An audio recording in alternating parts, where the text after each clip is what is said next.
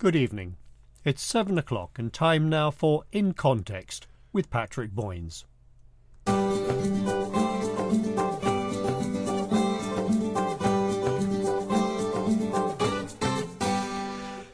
Well, good evening. It's great to have you with us, and welcome once again to In Context, the radio show where we look at the scriptures and where we'll always aim to look at things within their context. Uh, you can find us here on internet radio by going to truthfm.uk and clicking on the link that you'll find there to listen in.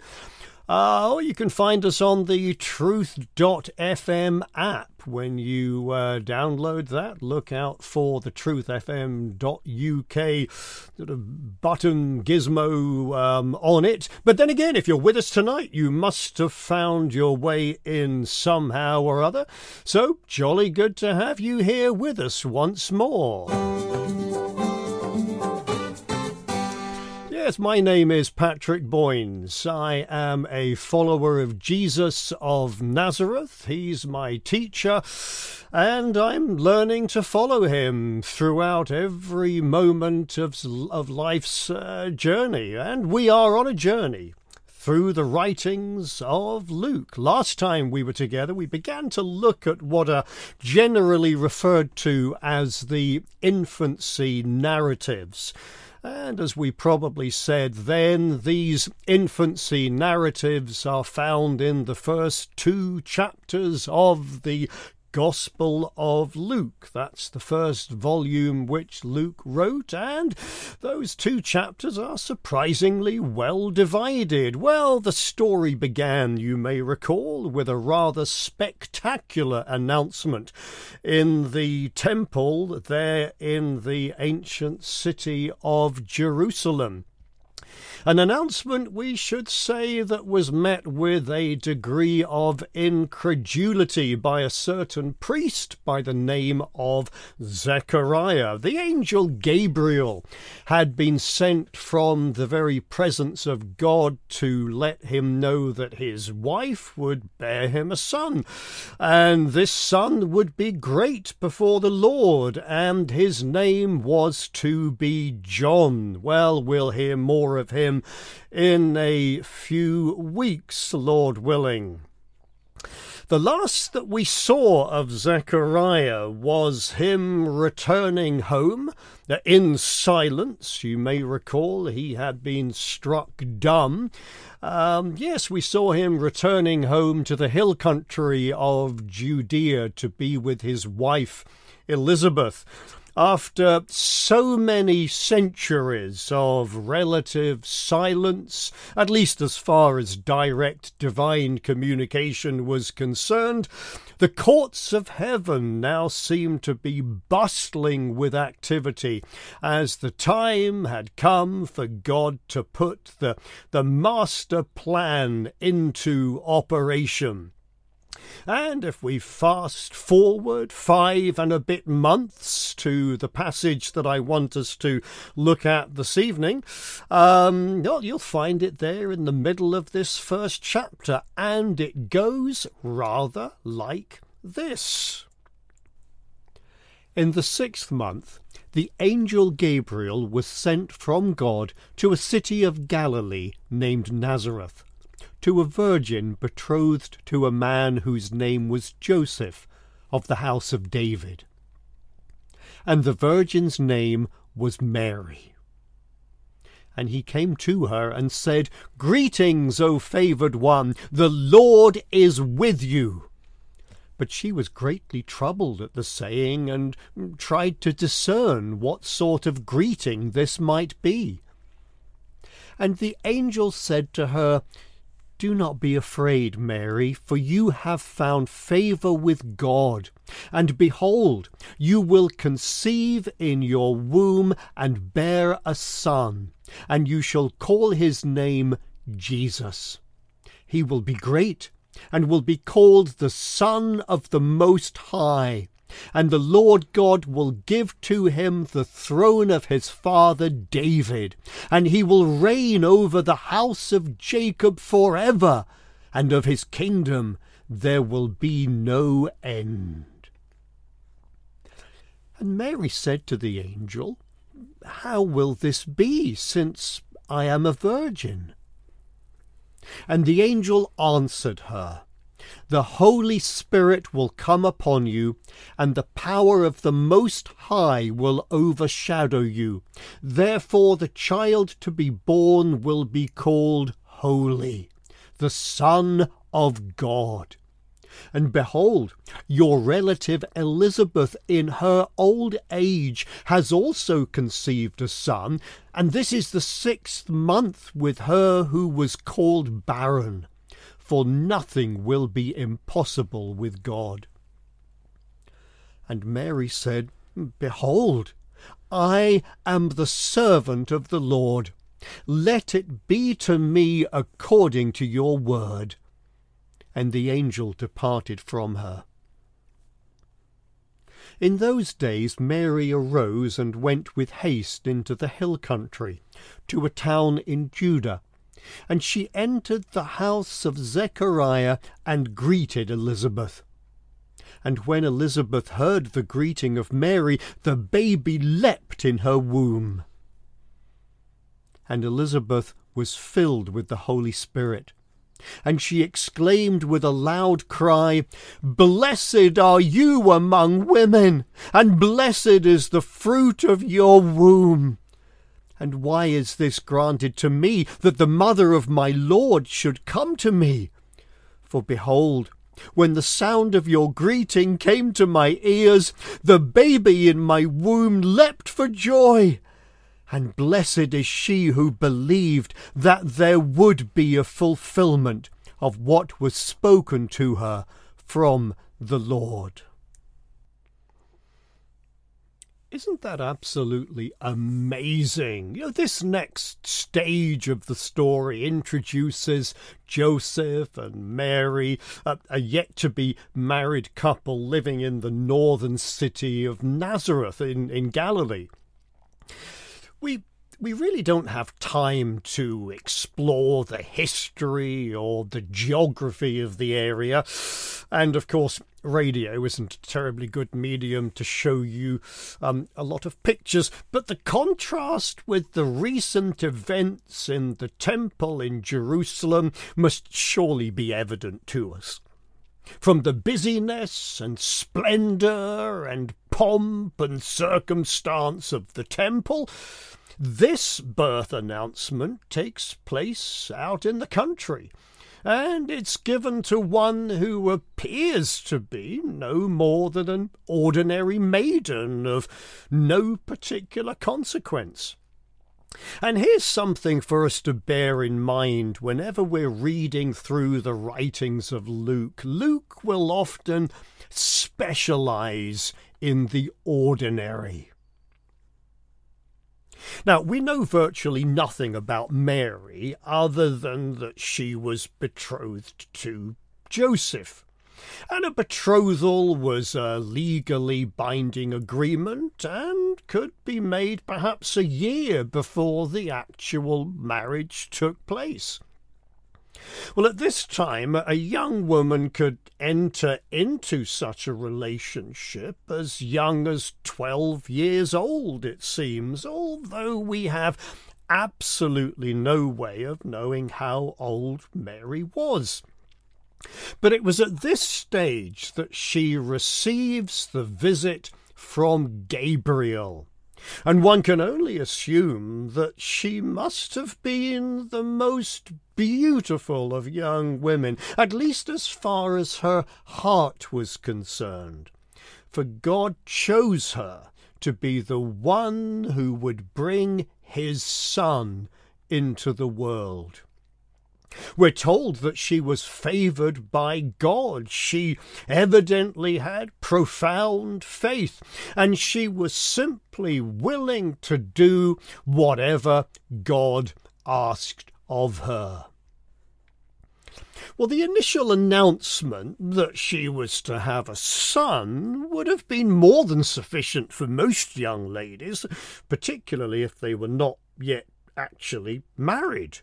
You will conceive in your womb and bear a son, and you shall call his name Jesus. Those are the words that she heard. Now, as with John, God had chosen the name. And I suppose if ever you've had to choose the name of a baby, well, you know how difficult this can be. I remember particularly with our third child, um, I was pretty certain that if our third child was to be a boy, then the name would be Hector Melchizedek. But our third child turned out to be a girl, and I understand she's extremely thankful for that. And so we called her something completely different. But it wasn't easy uh, choosing the name, but with John and uh, with Jesus, well, God has chosen the names for them. Now, the remainder of the announcement is really quite simply amazing, and must surely have been impossible for her to really even begin to comprehend. The angel went on to say that he will, this child, this son that she was to bear, he will be great and will be called the Son of the Most High. And the Lord God will give to him the throne of his father David, and he will reign over the house of Jacob forever, and of his kingdom there will be no end. Now, the Davidic lineage has already been evident in that Joseph was earlier spoken of as being of the house of David, a lineage which presumably was not necessarily dependent upon biological relationship. But what was a far greater consequence was the divine lineage, if you like, this promised son was to be the Son of the Most High. Now, beyond this, although Luke does not elaborate at this point, it is clear that the Jewish messianic hope is about to be realized, that promises made to generations gone by are about to be fulfilled. Well, as for Mary's response, it certainly was not one of disbelief, as had been um, that of Zechariah, you might recall, though her response was perhaps more one of logistics. I mean, she simply didn't understand how could this happen. You know, she was a virgin, and of course she obviously hadn't read to the end of the book. Well, again, the Holy Spirit was to play a, a critical role in coming upon Mary and overshadowing her. And the more that I think about this, the more truly remarkable this is the, the, the, the coming together of God and mankind in such a way as had never been known before. It's almost certain that Mary didn't understand much of what had been said to her. At least she certainly didn't fully understand the implications of her son being God in the flesh. But that really didn't matter. She was simply willing to do whatever God instructed. For then Mary says the most beautiful thing. Behold, she says, I am the servant of the Lord. Let it be to me according to your word. Huh? Didn't I tell you she was beautiful? Well, so much could be said of the events that transpired, and yet so much is unknown to us. We know that Mary and Elizabeth were related, but we don't know how. More importantly, I suppose, we know that they were at this point now related by the Holy Spirit.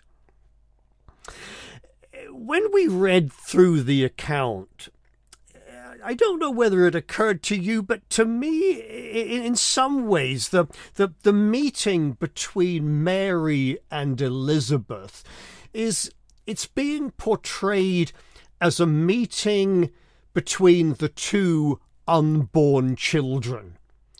It's it's really an incredible scene, but it's one which is dominated by the presence of the Holy Spirit.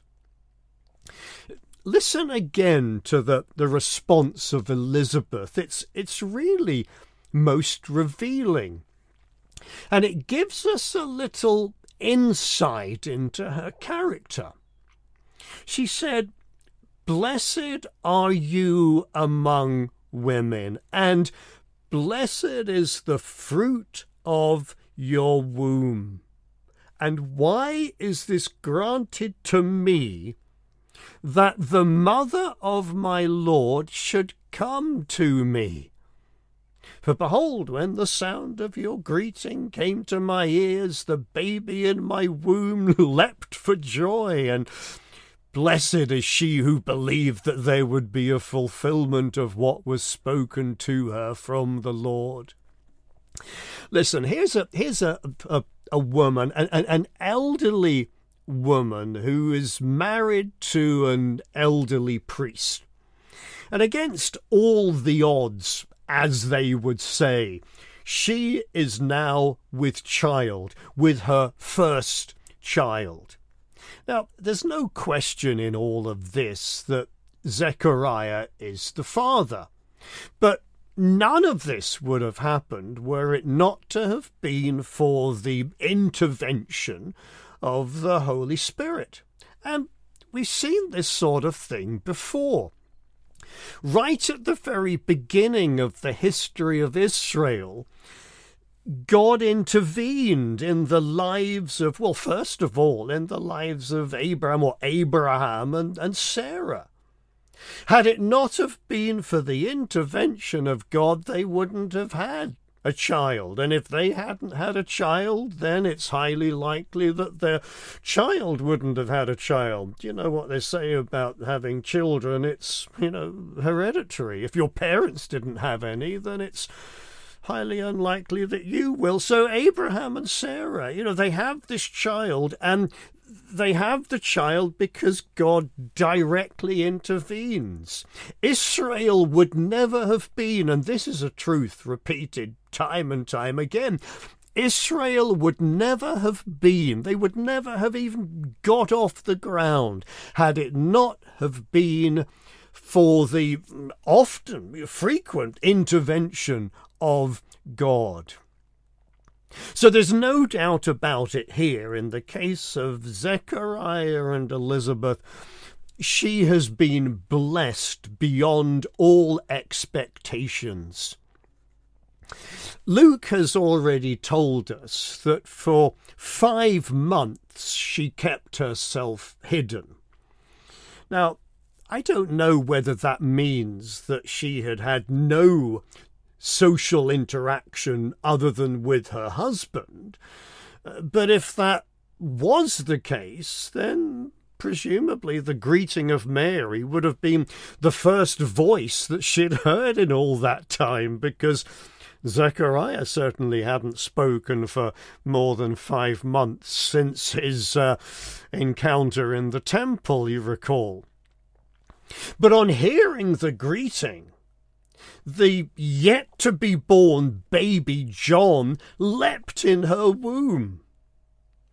I've got to say, I've absolutely no idea what that must feel like. I mean, I remember when my little ones hadn't yet been born and feeling them you know, move in their mummy's tummy, and I've, you know, um, experienced the same with my grandchildren. But here, this yet to be born baby John leaps in the womb as she hears the greeting of Mary. Immediately, Elizabeth must understand the significance. She, she understands that standing in the presence of this young lady to whom she is somehow related, she is far more importantly standing in the presence of the mother of my Lord. Isn't that amazing? And then she goes on to say, Blessed is she who believed that there would be a fulfillment of what was spoken to her from the Lord. And I wonder whether Zechariah wasn't listening in at that point. Hmm, yes. Yet again, Luke presents us with this consistent pattern of promise and fulfillment. All the promises made to God's people throughout the centuries were about to be fulfilled through the birth of the Christ child. Well, that's the sound of the mission bell, meaning, of course, it is now our mission segment for the evening, and time for us to consider what implications for mission there might be in the passage we're looking into each Monday evening. And remember, when we think of mission, we want to always be thinking first of the mission of God, and then consider our place within that. As we've probably said before, I know we have, and I'm sure we'll probably say it again. It's not the people of God who have a mission it's the mission of God that has a people. And perhaps one of the most striking things concerning the virgin conception of the baby Jesus is that God and mankind had joined together in such a profound and decisive manner, in such a way that had never been seen before. Now, I know that for many, particularly those who either reject the being of God Himself or who question the full extent of His transcendent nature, the idea of a young lady becoming pregnant without having any sexual encounter seems, well, at best, absurd.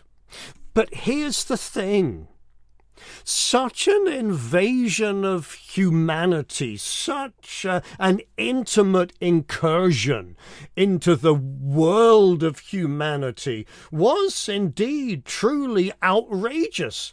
Never before had such a thing happened. Never had such an idea even been conceived. But without this coming together of the divine with humanity, nothing of Jesus would make any sense. How else could he ever be 100% human and at the same time 100% divine, huh? How else could he truly be the Word made flesh? We may not understand just how this happened, in the same way, perhaps, that we may not fully understand how the scriptures might be both fully human and fully divine at the same time. But by faith we acknowledge that this is how it is, and we marvel at the greatness of God. No wonder this child of Mary, this son of David, would also be called the Son of the Most High. And here we are, today, indwelt by the very Spirit of God, making known the Word of God as we reach out into the world around us, a world that is lost in darkness. And we do so not as individuals, nor even simply as part of a believing community. We do so as fellow workers of God, confident that He is at work in us and through us to bring about His purpose for creation. Maybe sometime we can speak of the notion of incarnational mission, but maybe not tonight. But may we look beyond all of our imperfect lives. May we look beyond all our feeble efforts and be aware that we are sharing together with our brothers and sisters in Jesus in the greatest mission ever to be given to mankind, and we do so in partnership with the God of heaven and earth. May we always live to the glory and honor of Him who is saving us by His grace.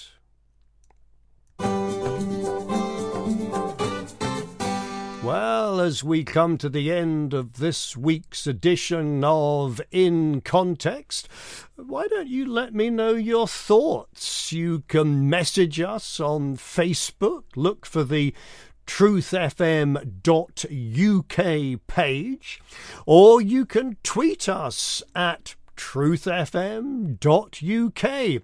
Or now, now that our um, eager boffins have been at work, you can email me at patrick at truthfm.uk or even at in context at truthfm.uk.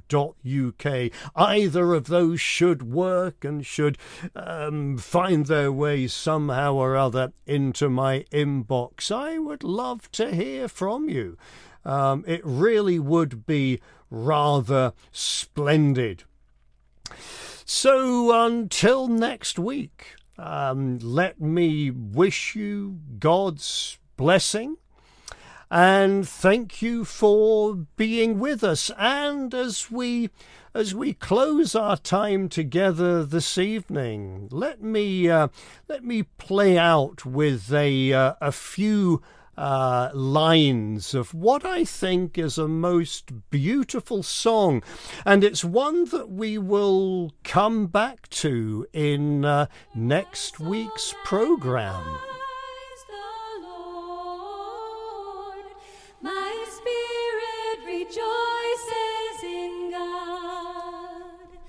My soul magnifies